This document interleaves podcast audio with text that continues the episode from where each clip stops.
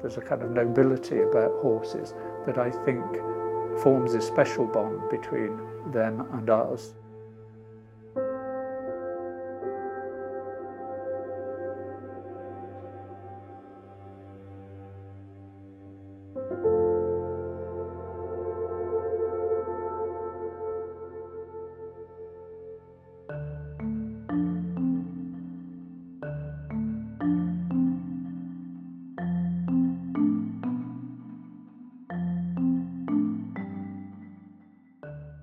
It's assumed that horses were first used in warfare at least 5,000 years ago. The major use, I think, was probably pulling chariots at that stage because this was before the invention of saddles and stirrups and bridles and so on.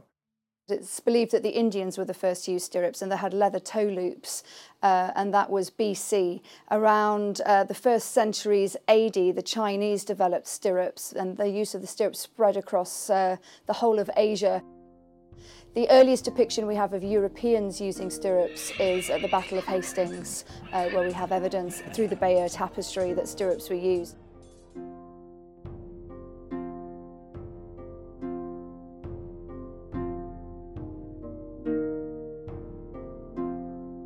The primary medieval horse used in warfare was the destrier, this is a French word which means war horse. Destriers, uh, contrary to popular belief, weren't enormous shire horses, but they were medium-sized horses, about 15 or so hands high, with very short necks but powerful backs, which meant they could carry the weight of the armour. Now, they're quite incredible animals because horses don't tend to like running into the fray where there's lots of swords and other horses and screaming men, so you needed to train them uh, and to get them prepared.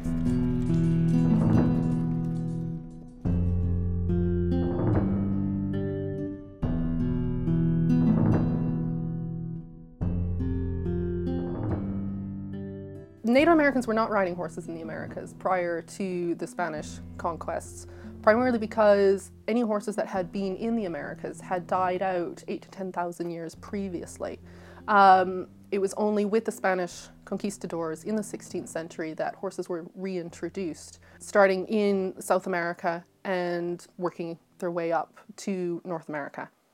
But of course, horses escape, they're let go, they're released, and these horses then, of course, create wild bands of horses. They are taken up by the, the Native Americans, who are then incorporated into Native American cultures.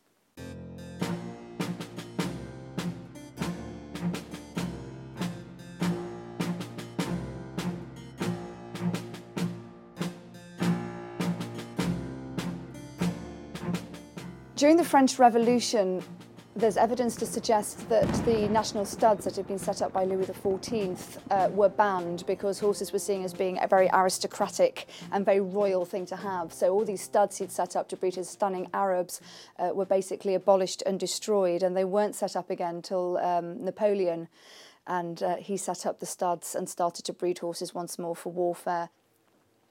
Marengo was Napoleon's horse. He was an absolutely stunning stallion, fought in a lot of battles, named after the Battle of Marengo. But he was captured at the Battle of Waterloo in 1815.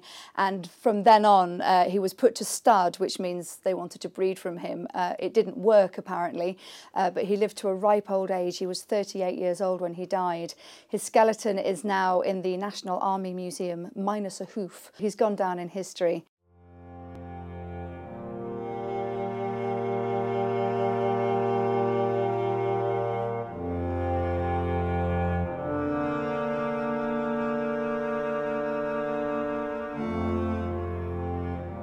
World War One had an almost unprecedented death rate of horses.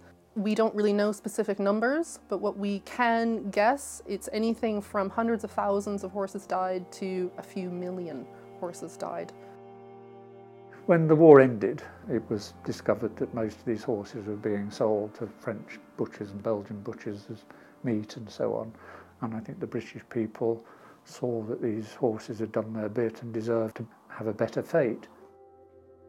Churchill at that time wrote to the chief of the army staff demanding that something be done.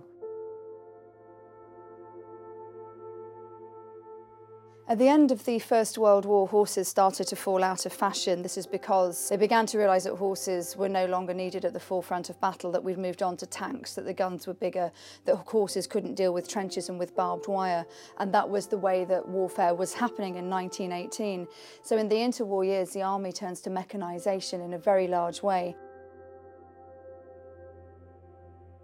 I believe that the use of horses in warfare uh, and the relationship with men has been incredibly important right the way throughout history. We have diaries and letters which nearly always mention the horse in them.